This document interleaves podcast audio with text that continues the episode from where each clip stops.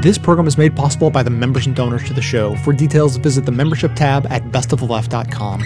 Now, welcome to the award-winning Best of the Left podcast with clips today from Common Sense with Dan Carlin, Moyers and Company, The David Pakman Show, The Thom Hartmann Program, Economic Update with Richard Wolff, The Majority Report, and The Young Turks. And a quick story that when my girlfriend asked me how my day was going today, and I told her that I was just working on overthrowing capitalism, her word to the wise was, if at first you don't succeed, try, try again. Good advice. I see it on every street corner. I have no idea, um, from city to city, town to town, how representative this is to your life. I can just say that between Los Angeles and, and Eugene, Oregon, where I live, it's, it's, it's a crisis, folks, is what it is. Do you see all those people on the street corners? Do you see all those people holding signs? Do you see how stretched you know, the city services are to help people who are falling out of the middle class into poverty? Do you see how little we do for the poverty question? Do you see how low on the totem pole it is in terms of a political concern for either party? This is a growing, horrible problem in the United States of America that you may think is not going to affect you because you're doing okay and you're one of the hardworking people who went ahead and got yourself an education and, and put time into a career and you saved your money and all that. So you're going to be fine. Uh, and those other people, had they done a better job of preparing for life and everything, wouldn't be in this mess. But here's the problem, ladies and gentlemen. You're attached to those people more than you think you are. Where's the consumer spending numbers? Which is going to increase all of our prosperity back to, you know, levels where we're all making some money, right? Where is the consumer spending? The consumer spending is a function of prosperity amongst your people. And we have gone down on the prosperity level and we are continuing to drop. And it is becoming a bigger and bigger problem. And we're talking about man-made political problems that will go away in a week. And all I hear, the only thing I hear about these people who are suffering so badly right now comes from people who want to make them suffer more.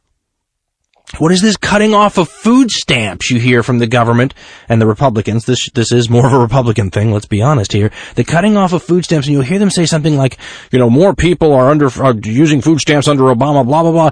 And you want to say, wait a minute. People are using food stamps because they aren't making enough money. The problem is that our people are not making enough money, not that they're forced to use food stamps because they don't have enough money.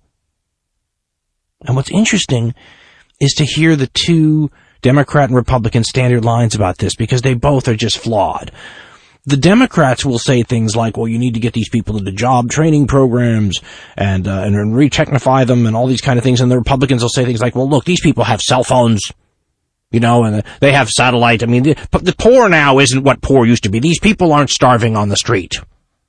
You know, and a lot of them have made their choices and ended up where they end up and this and that and the other thing. And folks, to me, that's a very easy way to say we don't have to care about the poor people, and not caring about the poor people is going to bite us all in the ass. You're going to have a poorer country, and that's not good for any of us. Do you remember that infamous Citigroup um, notice to investors? I think it was taken off the internet, but people have saved it, and you can find copies of it. Basically, uh, several years ago now, um, in, in, trying to figure out how to organize their investments. And we've talked about this before, so my apologies if you've heard me bring it up. But we talked about this internal Citigroup memo where they were explaining that the financial trends were changing, especially in the developed countries and especially in the United States. And that the idea of a giant sort of bell curve middle income society was going away and that the trends were that most of those people were, were bleeding down into the lower level, but you were ending up with a, with a growing super rich category. And it's the famous, uh, Plut- I think that plutocracy is the way I've always said it. I think it's plutonomy, they said in the, um, Citigroup memo, if I recall, because I remember being going plutonomy. But the idea was, they weren't making a value judgment at Citigroup about it. They weren't saying this is good or this is bad. They were simply going, okay, when organizing your investment portfolio, bear in mind that these are the current trends. And, and basically they were saying that, that the global economy would, would still be okay because there'd still be a lot of spending on luxuries and consumer goods and stuff. But those, the spending would come from that 1% group. It wouldn't come from the giant bell curve middle class consumer the way it always had. So just changing trends to be noticed. Uh, as we move into a plutonomy, you will want to alter your investment strategies. Um, I'd like to see government focus on us not moving into a plutonomy.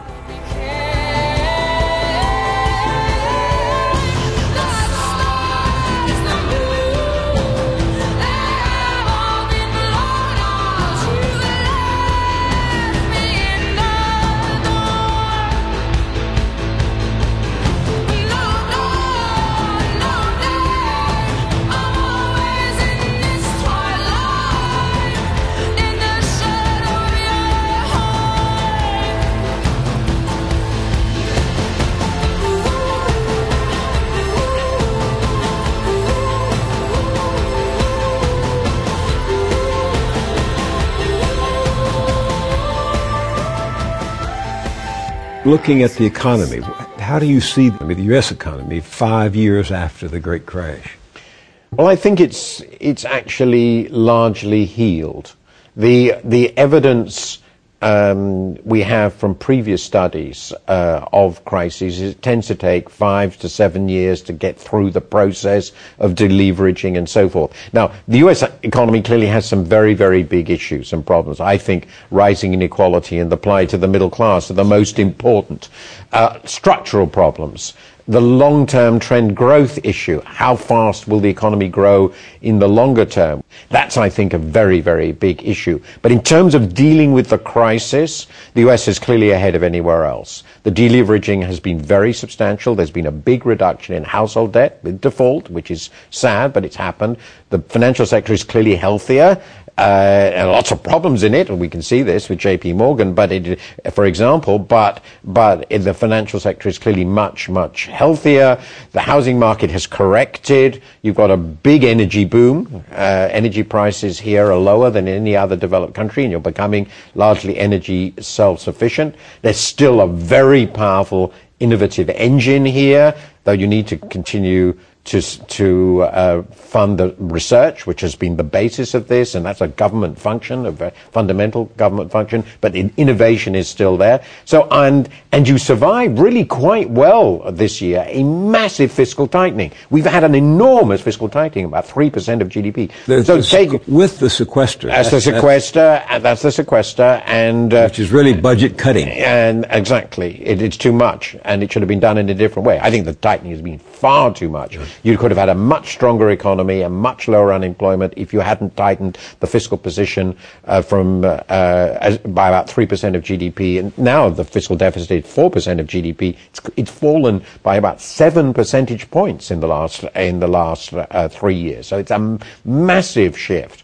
Uh, the and yet the economy is growing. So I actually am quite confident.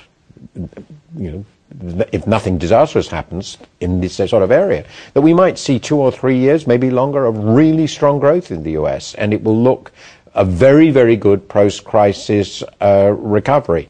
But the sequester, which began early this year, is supposed to deepen in the new year, yes. in 2014. That's not promising. Well, this is where the budget discussions go. Go. Uh, I don't know what deal they will do, but I would hope that they would focus on where the issue really lies, which is the very long term, way into the 2020s and 2030s, focusing particularly on the health cost situ- issue, which is the core fiscal issue in the US, and not tighten the sequester. In, indeed, they should get rid of it. They should have a more rational budget process. I think actually the US is clearly cutting the economic functions of the government too far out it basically being reduced to just defense, interest, social security and Medicare. There are other things government needs to do which are shrinking dramatically to a tiny proportion of, of uh, national income. I think it's a tremendous mistake. So I think you should relax budget, uh, not uh, tighten further. So there are, is a worry there. Would you agree that despite what happened this week and the political victory that President Obama has has seems to have won. Would you agree that the conservatives have really won the argument about government? I think that is true. Uh, what has surprised me is how little pushback there has been from uh, the Democrat side in arguing that the government really did have a very strong role in supporting the economy during the post-crisis recession, almost depression, uh, that the stimulus argument was completely lost, though the, the economics of it were quite clearly right. They, sh- they needed a bigger stimulus, not a smaller one. It helped, but it didn't help enough because it wasn't big enough. And they're not making the argument that government has essential functions which everybody needs in the short run. Well, we can see that with the national parks, but also in the long yeah. run. The, the strength of America has been built, in my perspective, particularly in the post-war period, since the Second World War, on the on the way that actually the public and private sectors have worked together with the government providing enormous support for research and development. It's been the basic support of America's unique position in scientific research. You look at the National Institutes of Health, which are the most important medical research institutions in the world. Uh, these are all products of the willingness of the United States to to invest in long in the long term interest. Then there's the infrastructure. Think of the highway program, uh, which was the most important infrastructure project under the Republicans. Uh, interestingly, and those arguments seem to have been lost. So I am concerned that that the government that I think Grover Norquist once said he wants to drown in the bath. If you drown your government in the bath in the modern world, we don't live in the early 19th century. It's a different world. Uh, that, that the long-term health of the United States will be very badly affected. It's strange to me that a government which has obviously achieved very important things, think of the role of the Defense uh, Department in the Internet, uh, has achieved yeah. such important things, it's just one of many examples, it should be now regarded as nothing more than a complete nuisance. And the only thing you need to do is to cut it back to nothing. And it does seem to me that the Democrats have, for reasons I don't fully understand, basically given up on making this argument. And so, in a way, the conservatives, the extreme conservative position has won um, because nobody is actually combating it. So it's only a question of how much you cut and how you cut it rather than, well, what do we want government for? What are the good things about it? What are the bad things about it? How do we make it effective? And how do we ensure that it's properly financed? I lost my job when they shut down short road.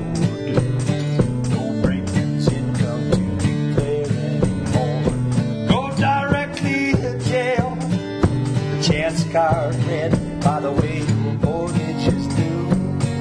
I'm Baltic Avenue.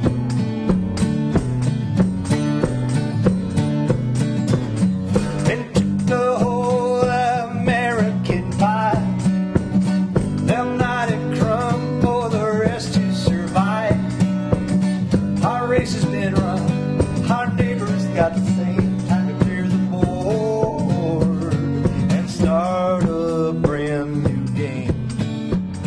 Joining us today is Richard Wolff. He is Professor Emeritus of Economics at my alma mater, the University of Massachusetts, currently a visiting professor at the New School University in New York City.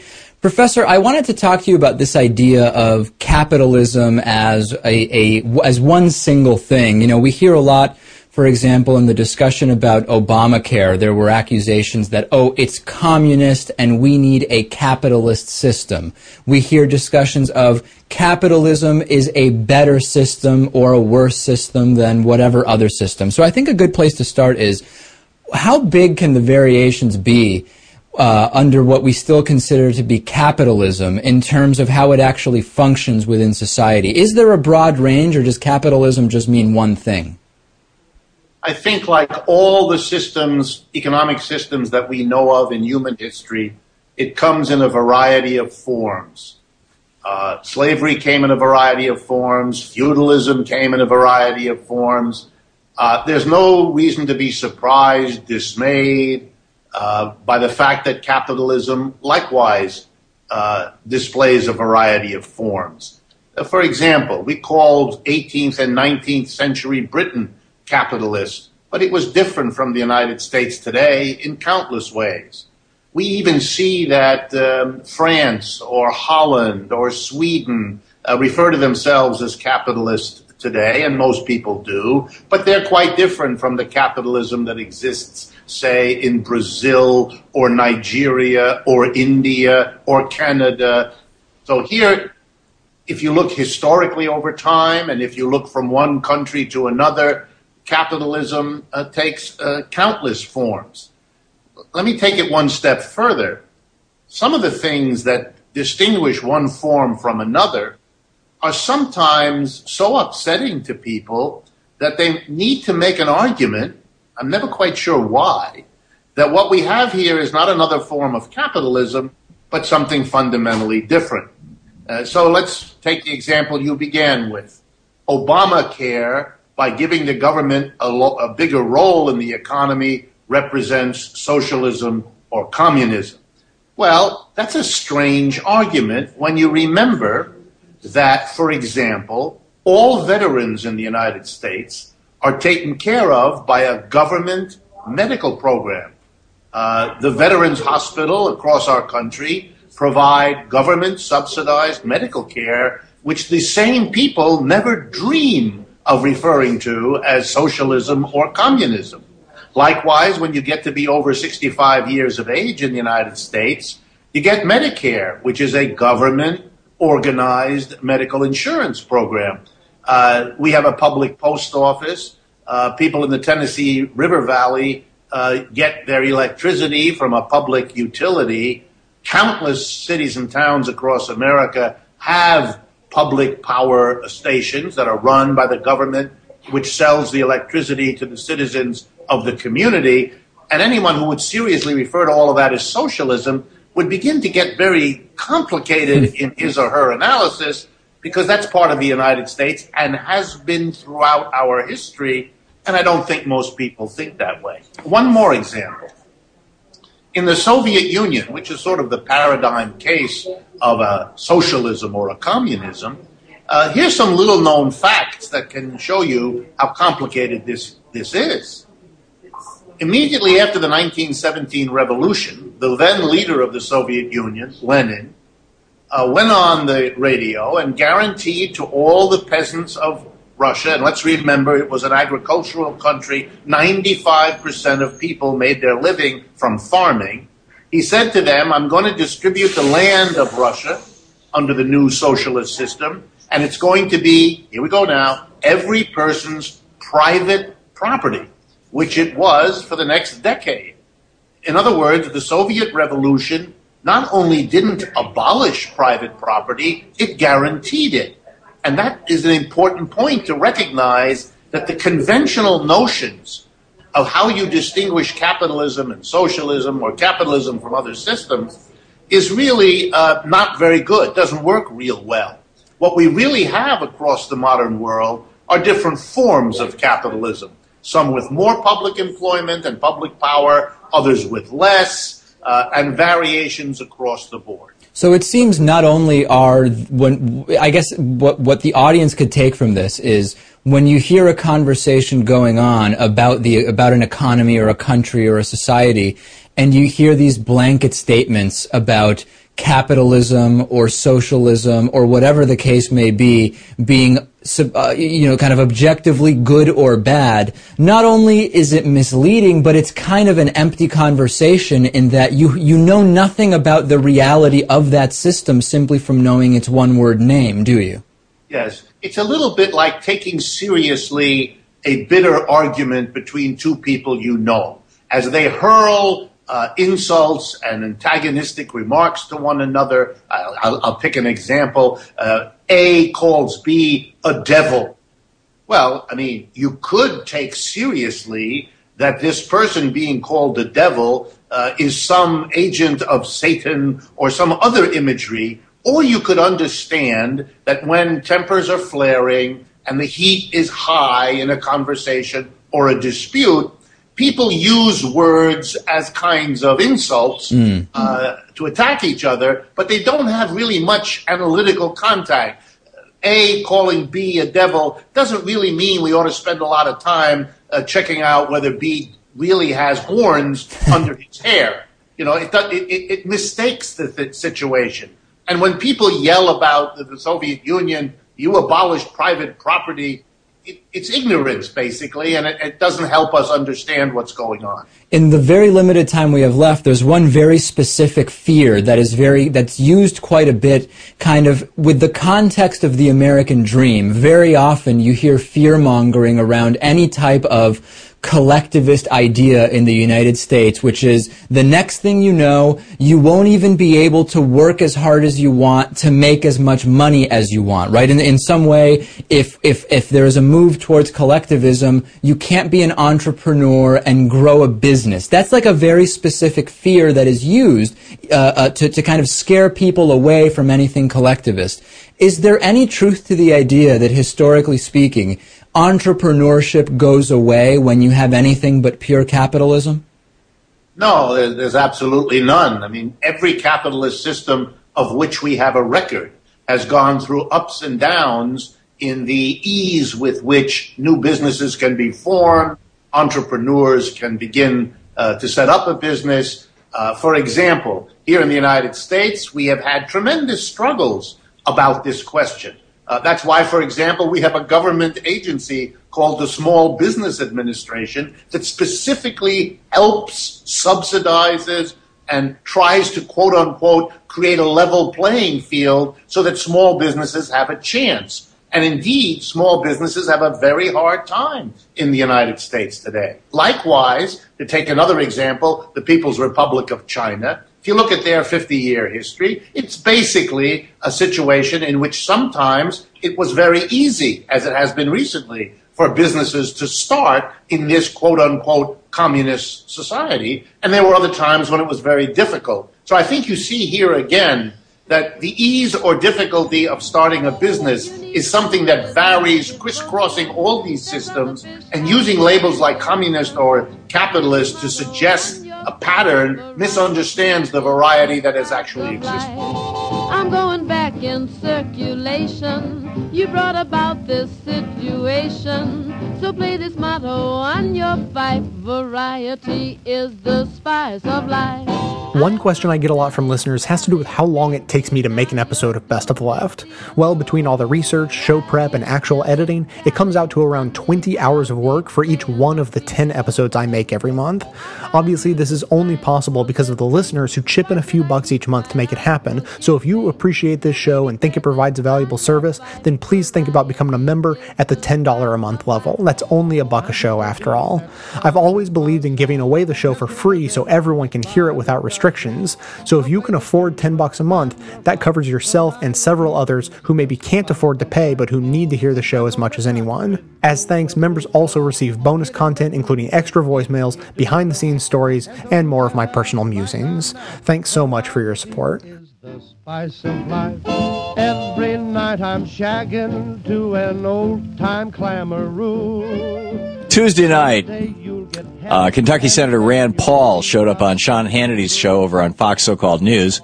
And during that interview, Senator Paul called out liberals. He said, uh, liberals have no idea how capitalism works. Uh, actually, you know, let's just set the record straight. It's Senator Paul who apparently has no idea how capitalism works because, like most Americans, he confuses capitalism with free enterprise. I mean, let's look at this. At its core, the economic system we have here in the United States is based on a couple of basic things. Number one, the right of any person or group of people to run and operate a business, at least a legal business. And number two, the right of any person or group of people to buy goods or services from the business of their choice. Right? It's just pretty simple stuff. This is called free enterprise. Right? You can start an enterprise. You're free to start an enterprise as long as it is legal. That's not called capitalism.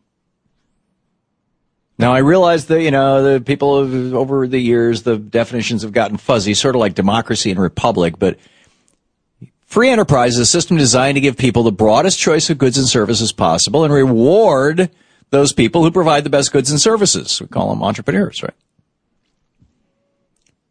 If you ask somebody like Rand Paul, he'd say somebody participating in this sort of a system is a capitalist. In fact, if you walked up to probably a hundred Americans on the street in any city or any rural area in America and said, are you a capitalist? Probably 95 out of 100 would say yes. Of course I'm a capitalist. I'm an American. Aren't we all capitalists? Sorry. The cleanest definition of a capitalist is someone who uses their money, their capital, to make more, more money. They make money with money.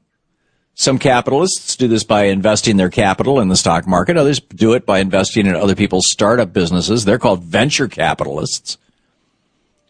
And arguably, these kind of capitalists play a role in our society. I mean, sometimes they help small businesses get on their feet. But here's what you're not going to hear on Fox News or CNBC. Capitalists are not that productive and they aren't actually necessary. Many of them are just like Paris Hilton. They sit on their butts by the pool all day waiting for the dividend check to come in.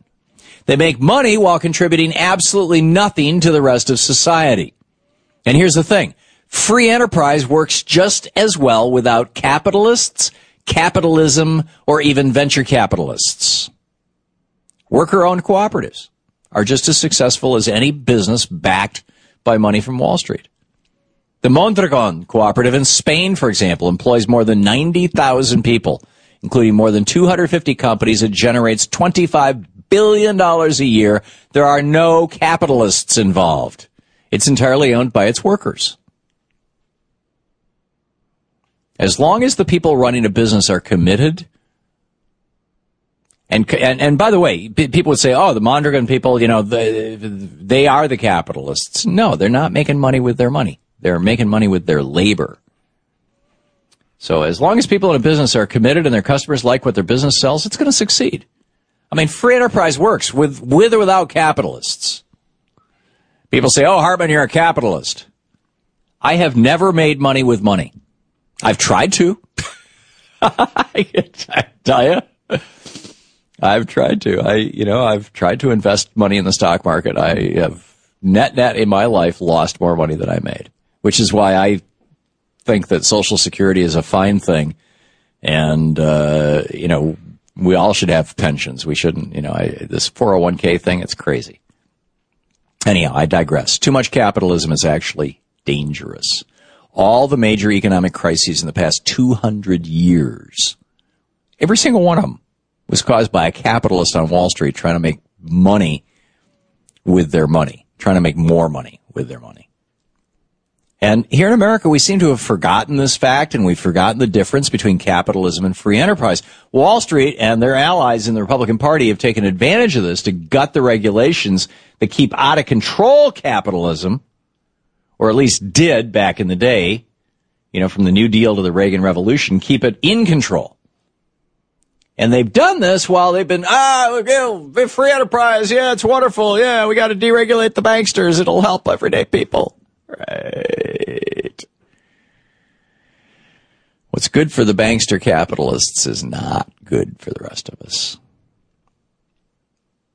That and some friendly Supreme Court decisions are why America is the most unequal country in the developed world, and poverty in this country is at an all time high.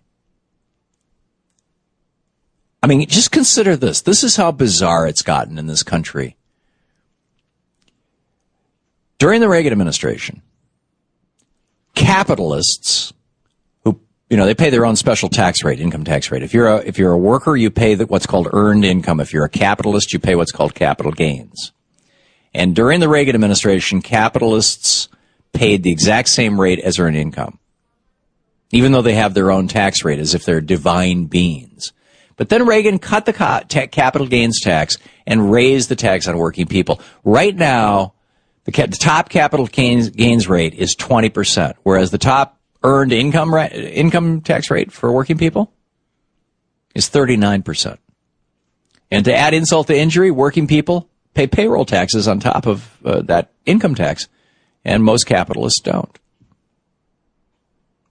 There is a really simple fix for this.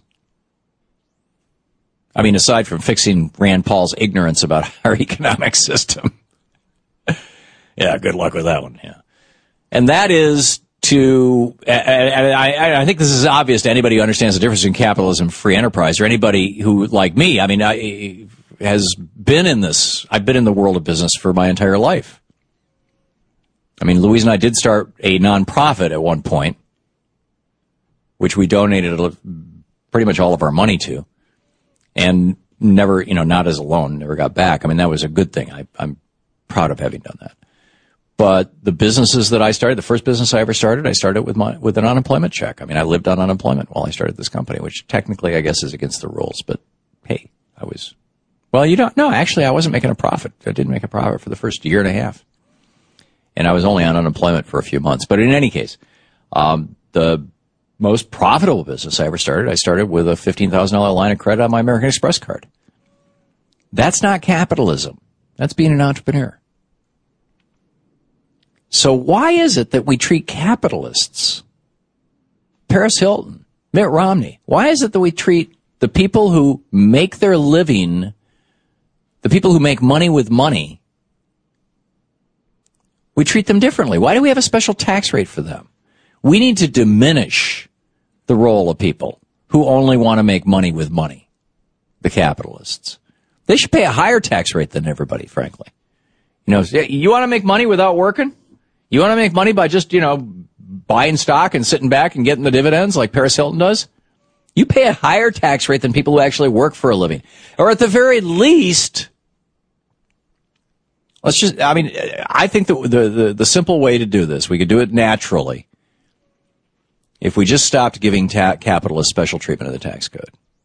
I mean, right now, thanks to uh, low capital gains tax, predator capitalists like Mitt Romney and spoiled heiresses like Paris Hilton pay lower tax on their income than working Americans do just because they make money from money instead of from working for a living. There shouldn't be a bigger incentive to make money by investing than money running a bakery.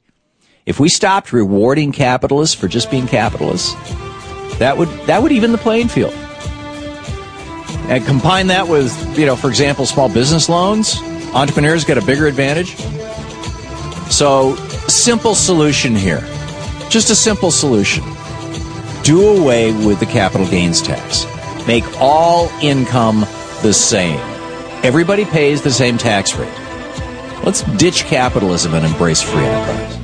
Of the industries ruled by greed, playing with the world at a reckless speed, and could burning resources of every nation, ruling the world with their modernization. Cause they wanna rule all nations, Arabian, black, white, mixed, and Asian. In this case, there's no discrimination, ruling the world with capitalization and a so-called globalization, the way of life, selling you salvation, take or free. It's a dangerous situation.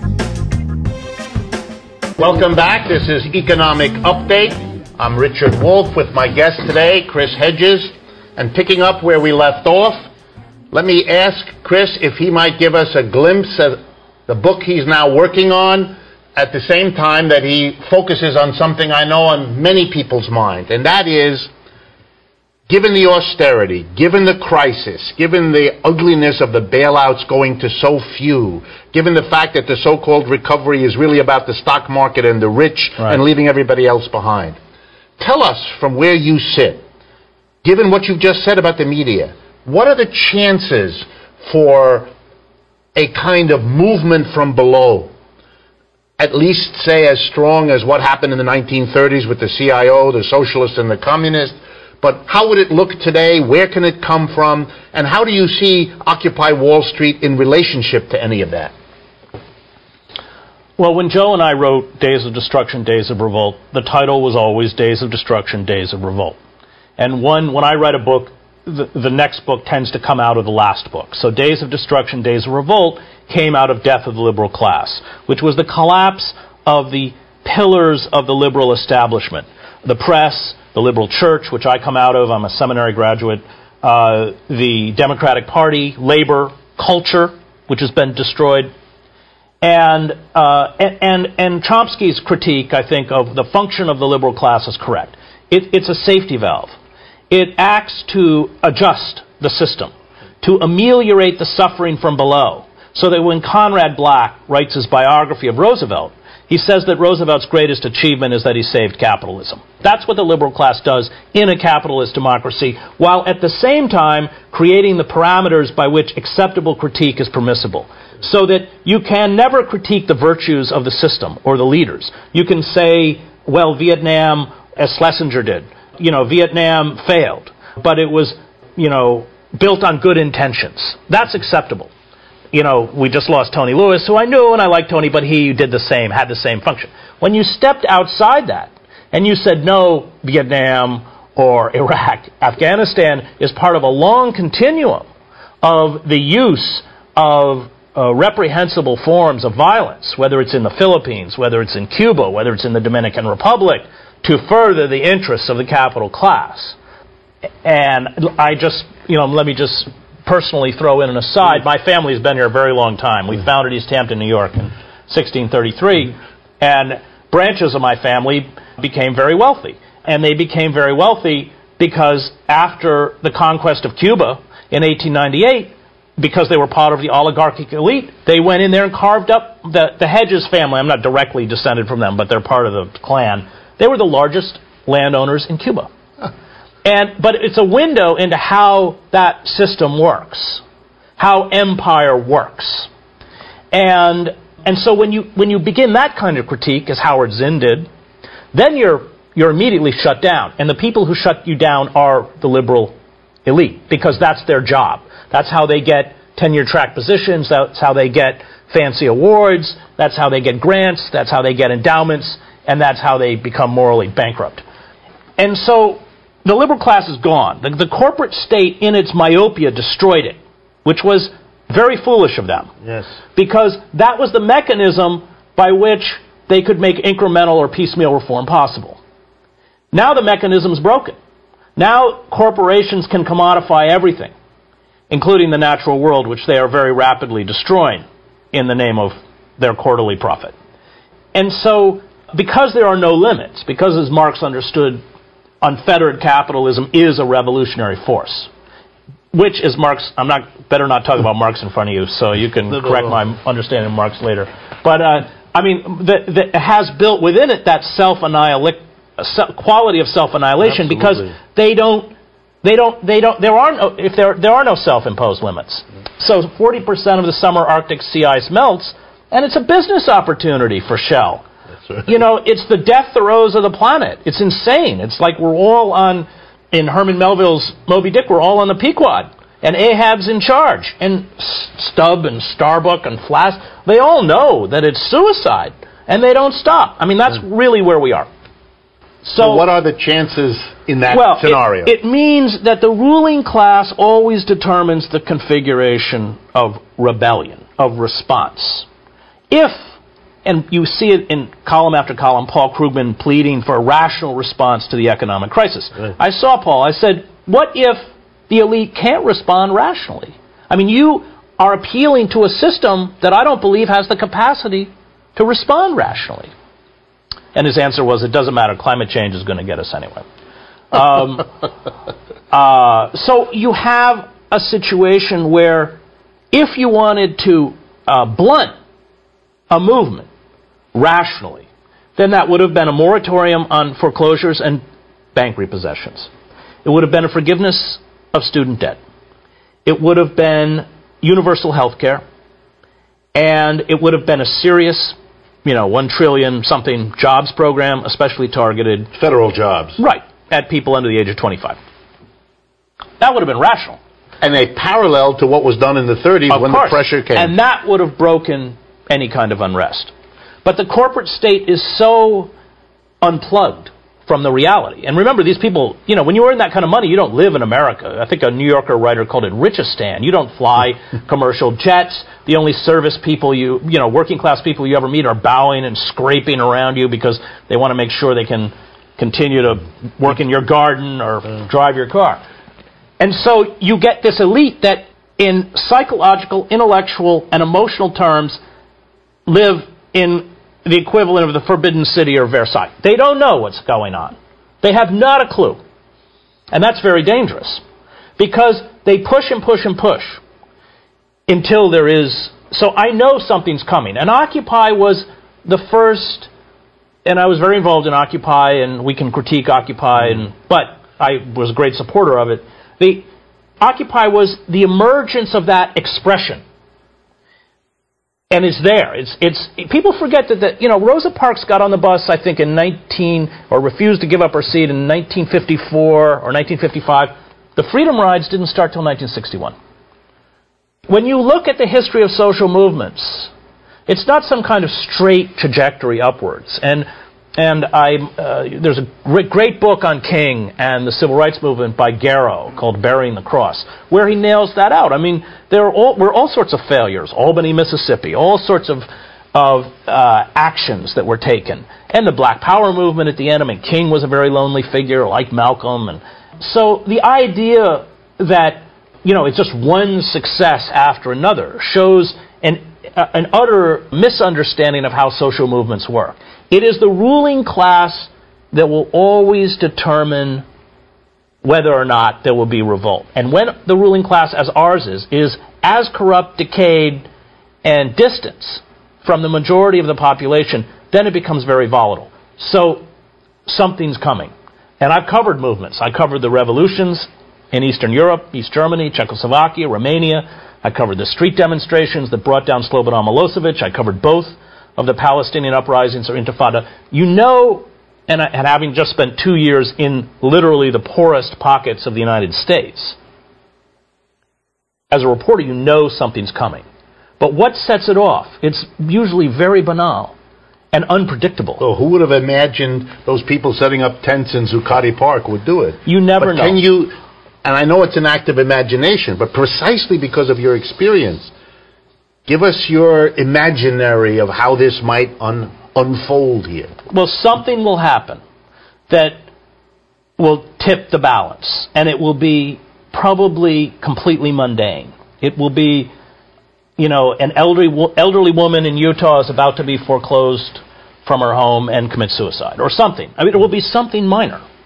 And people will just say, that's enough all the accumulated and then, things they've seen and heard. The, yes, it's that spark.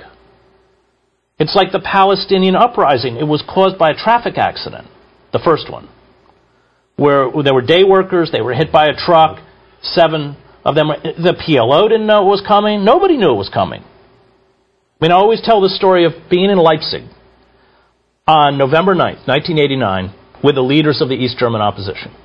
And they said, maybe within a year, we will have free passage back and forth across the Berlin Wall. Within a few hours, the Berlin Wall, as an impediment to human traffic, did not exist. Even they don't know. When I covered the, all the demonstrations that brought down Milosevic, I knew Djindjic, I knew all those guys, uh, Draskovic. I'd be up, up in the back room before they'd walk out on the balcony with 100,000 people. They were frantic. They, they, once those movements begin, it, you're hanging on by the tail. You don't, they have a kind of life force of their own. Um, and, and so, because the ruling elite,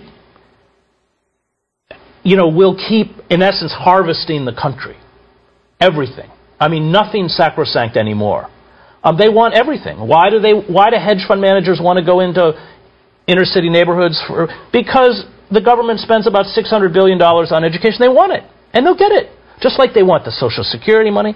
And they, they know no limits.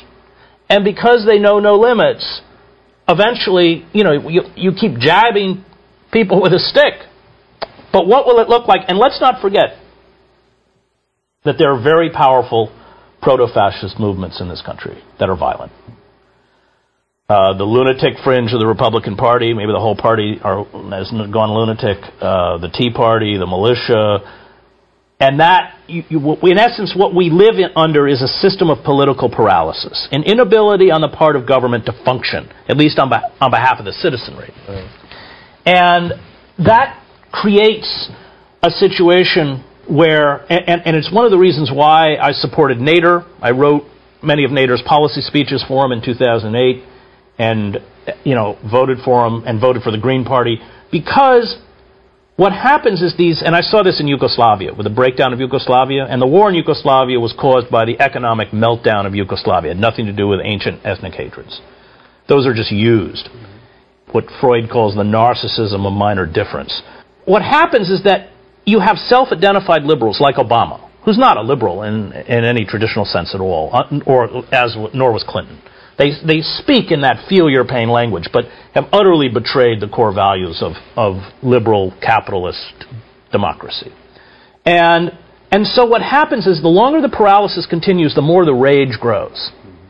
And when these people, the center, are discredited, unfortunately, and we saw this in Weimar, is that what happens is that the values they purport to represent are also uh, uh, rejected. And, and that's my fear, that those of us who don't care about those values have, and have failed to stand up for them, as the liberal class has, by supporting Clinton, who made war on the working class, as has Obama, that these proto-fascist movements are easily recruited and funded by the most retrograde elements of American capitalism, the Koch brothers and others. And they do what fascist movements do. They speak in the language of violence. They take, they channel a legitimate sense of rage and betrayal towards the vulnerable. Muslims, undocumented workers, homosexuals, intellectuals, liberals, feminists, a very long list of people they hate. And that is also part of American culture. My wife's Canadian, so I, I'm in Canada, and, I, and that's not part of the Canadian fabric, but it is part of the American fabric. As a final, because we're running out of time, as a final thing, so am I reading you right that we have a peculiar irony? The dominant capitalist business community and the wealthy who sit on the top of it, having destroyed the opposition, the labor movement, the old uh, social organizations, socialists, and all the rest, are now kind of in a hysterical forward rush doing what they do without an opposition, creating such antipathy that it is either going to go to the right with all the forces you enunciated, right. or there's going to be the something coming you referred to that can regalvanize the left, but that we're going into a period that is going to be one of, to use a scholarly term, social turmoil? Right. Well, we're definitely going towards social turmoil. The problem is the left in this country was destroyed, the organized left. And we're basically starting from scratch at a very desperate moment. What happens, and this is always the collapse of empires, is that the elites finally start to cannibalize themselves. So what is it that starts the French Revolution? It's when Louis XVI revokes the patents for the nobles. He starts to, to steal from his own support, his own base of support. Right. And you see that with the corporate state by defrauding shareholders. You see it with Lehman Brothers, where a guy like Fuld, for personal profit, and he's worth a few hundred million dollars, will, will trash his entire company and bring it down. And that process creates within the ruling elite a, tremendous amounts of cynicism, where you, you have an acceleration of just trying to steal as much as fast as you can on the way out the door. Before it disappears. Right. And that's where we are. And I, you know, unfortunately got a scholarship to a lot of fancy schools, including prep schools, so I had to grow up with these rich bastards. And I know them. I know them on Wall Street, people who work for BlackRock and everywhere else. And that's what they're doing. They're stealing as much as fast as they can on the way out the door. So, you know, we who care about an open society are at a severe disadvantage because, and that's another show, the whole psychosis of permanent war, starting with Woodrow Wilson in World War I, afterwards, in the name of anti-communism, all of our movements Eh, were destroyed. Our liberal institutions, universities were disemboweled. We don't even have, I think part of the reason you're so important is that we were, have been even, we've been robbed of the language of class warfare by which we can even understand our own reality. And we have so much to do that it's worth going out and fighting for, but I think we have to be very hard-headed as to what we're up against.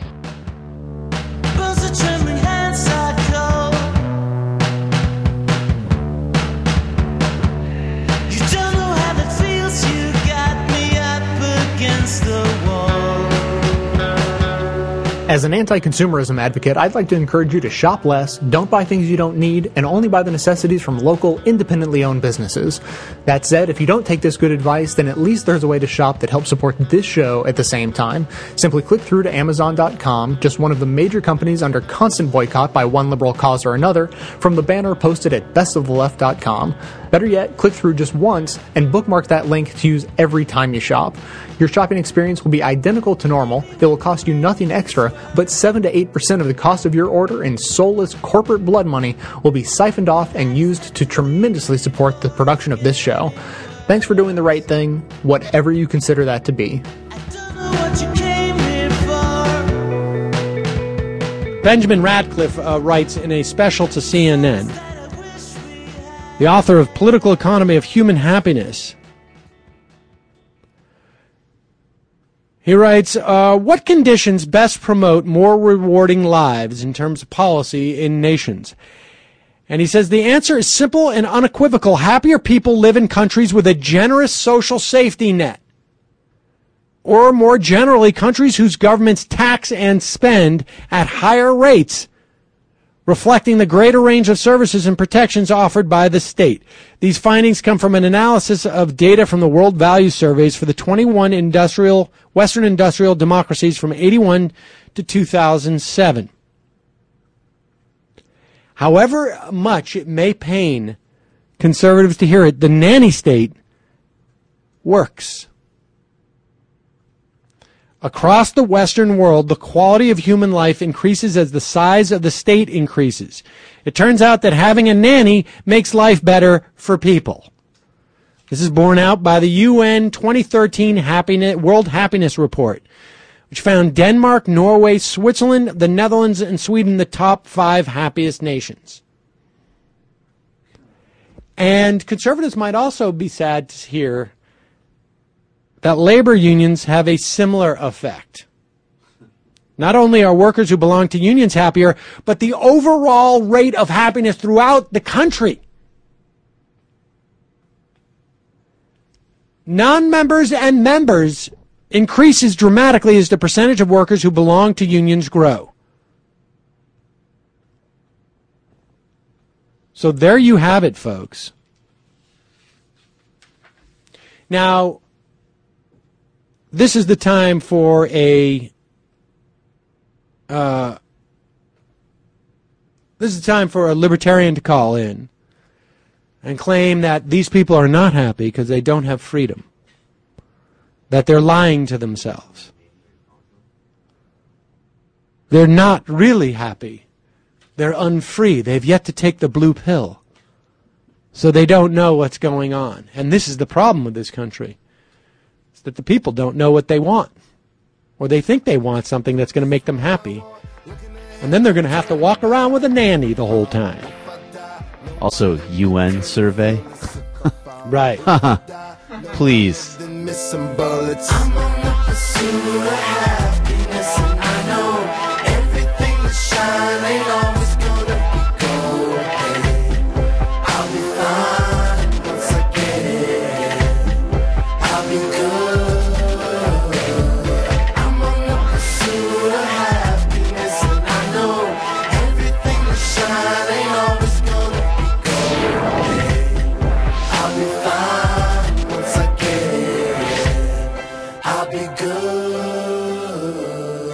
New Gallup poll out.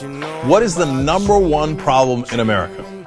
Now, usually people answer the economy because the economy economy has not improved very much, uh, or they might say healthcare, or sometimes they say deficits. No, this time coming in at a clear number one: government dysfunction.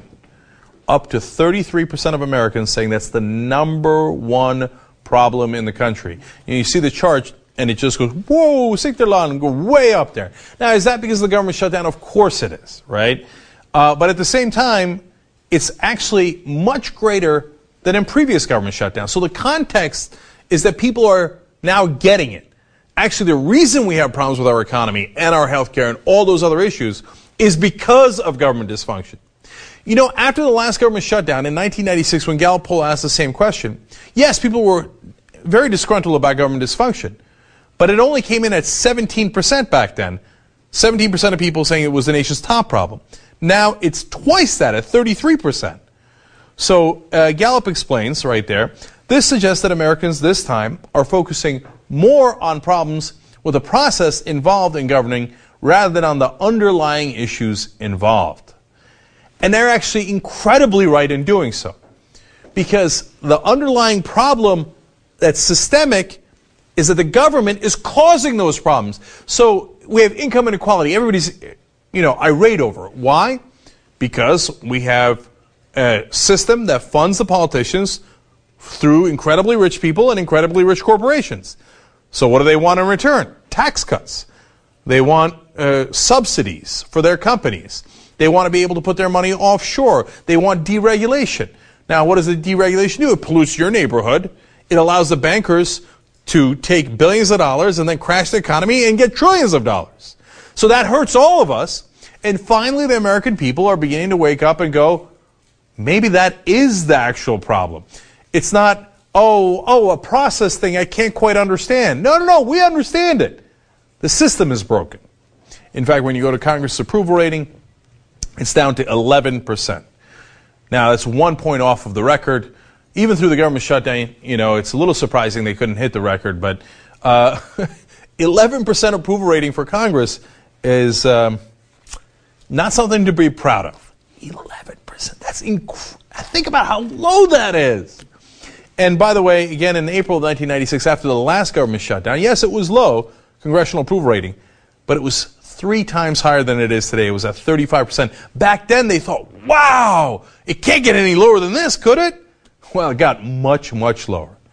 Look, the way that you fi- fix a system failure is by fixing the system itself, the underlying problem. The way you do that is to get money out of politics. Because the money is corrupting the politicians, which is causing every other problem in the country. Can you imagine? And I know it's actually really hard to imagine, but a system where our representatives actually represent us, wouldn't that be amazing? I think we can do it. You know how I think we can do that. Wolf-PAC.com, man. Go to Wolf PAC, and if you are a person who thinks, hey, you know what? Maybe I can help fix this problem. I, I know it's a long shot, but look, I got to tell you, I got an email the other day. I can't reveal who I got it from, but it was a state senator who said, I got people coming up to me in the middle of the street telling me how I got to pass this amendment to make sure I get money out of politics. It's this group called Wolf PAC, apparently. And he's like, they're coming. They're everywhere. That's right. And you know what? If you are one of those guys, you could actually make a difference. Could you imagine if we passed an amendment and we actually cleaned it up? And you can say forever, I helped get that amendment in the Constitution. I helped fix that problem. Yes, I know overwhelming majority, maybe 99% of people will sit there and do nothing and complain. But it doesn't take 99% of the people. It just takes a small group of committed people to bring us change. And you could be among them. Wolf-PAC.com. Don't accept the broken system as our fate. You know, if you wait for fate, you deserve the fate that awaits you. Take action.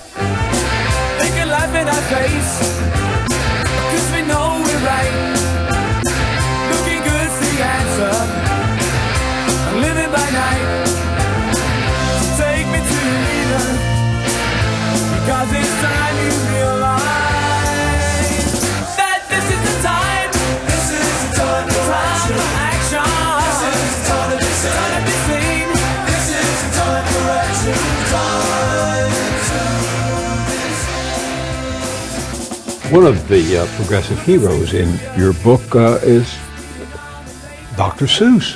How did that happen? You know, Dr. Seuss's real name is Theodore Geisel. What people don't realize about him was that uh, you think of him as a kindly old man who wrote children's books, but in fact, he was a progressive and a moralist. And when he became a children's author, many of the themes, the progressive themes that he'd written cartoons about, drawn cartoons about, became prominent in his in his children's stories. And so if you think about the Butter Battle book, which is about the Cold War, the stupidity of the arms race between the United States and the Soviet Union, and the Lorax, it was made into a movie recently, is about how corporate America is destroying the environment and we need people to stand up to them. And then Ted Cruz was on the Senate floor reading Green Eggs and Ham uh, on behalf of a filibuster to stop Obamacare, which hadn't even started yet, and he didn't even realize what is the message of Green Eggs and Ham. Say, I like green eggs and ham. I do. It's don't criticize something until you've tried it. Right? And so the, the message that Dr. Seuss is sending in his books is to young people is to stand up to arbitrary authority and, and take back your own life and, and be a fighter for justice and for your own integrity. And I think that uh, Dr. Seuss would be very pleased with a lot of the movements we've been talking about today uh, because these are people standing up to arbitrary authority and big power and trying to take the country back, just like he uh, argued and, and uh, wrote about in Yertle the Turtle. Tell us briefly the story of Yertle the Turtle.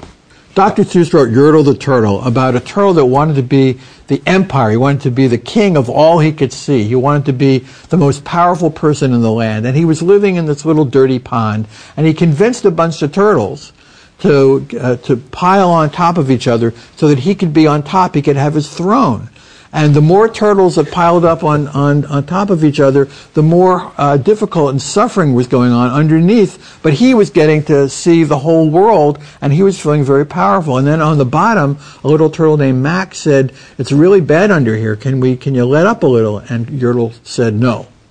And so eventually, uh, Mac, the turtle at the bottom, were intentionally and the whole pile of turtles came tumbling down, and Yertle fell off of his throne into the mud pond. And the turtles looked around and they realized he's just like us. He's no more powerful than the rest of us. And that's really what the story is about. It's really, it was a metaphor for Hitler, but it was a, a broader story about the need for ordinary people to challenge people in power, to realize that people in power are only there because we allow them to be there. In a democracy, you can take back power. So, what would Yertle the Turtle's message be to us today? That we can win, that we can topple the, the Wall Street titans, we can topple the big corporations, we can change America in a more democratic direction if we're willing to fight back and we're willing to challenge uh, the, the powers that be, and also realize that uh, throughout history, there are always moments when it looks like Yertle is winning, right? But at the end, Mack had more power than Yertle did because he was able to topple him uh, just by burping. And uh, that really means speaking truth to power, having your voice heard. And Americans are beginning to feel like their voices now can be heard. And that's why I'm optimistic, not because um, I walk, I get up in the morning with rose-colored glasses, because I really do think that we're at this transformational moment in our history.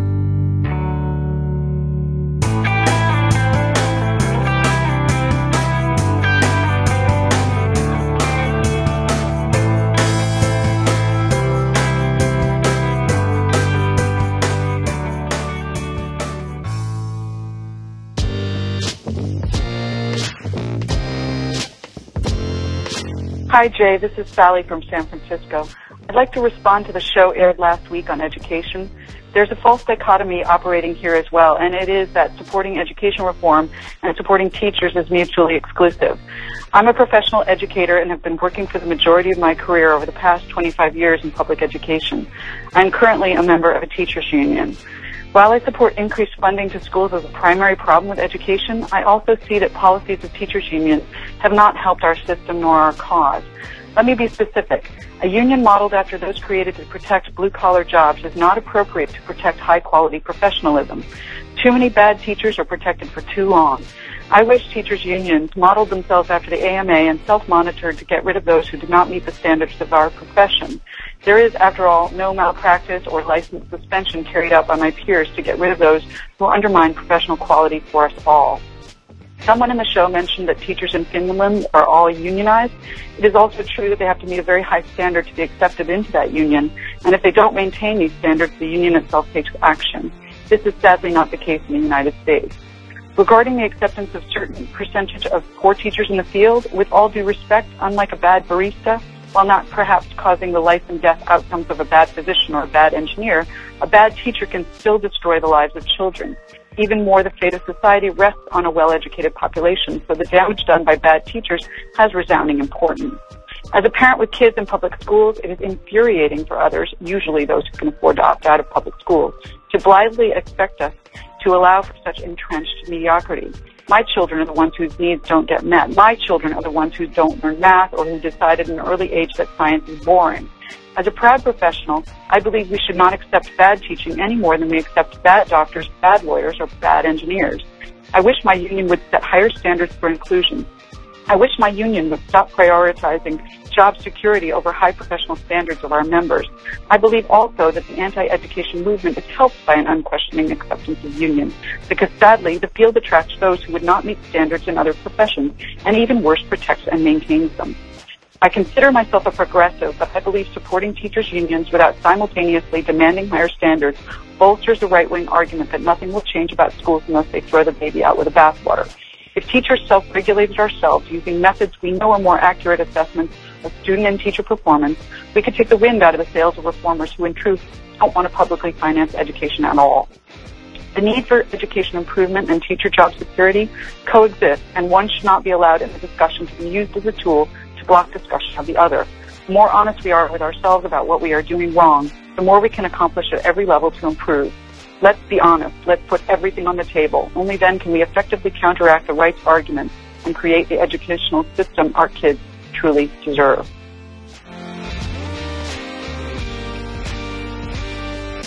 Thanks for listening, everyone. Thanks to the volunteers who helped gather clips to make the show possible, and thanks to all those who called into the voicemail line. If you'd like to leave a comment or question of your own to be played on the show, the number to dial is 202 999 3991.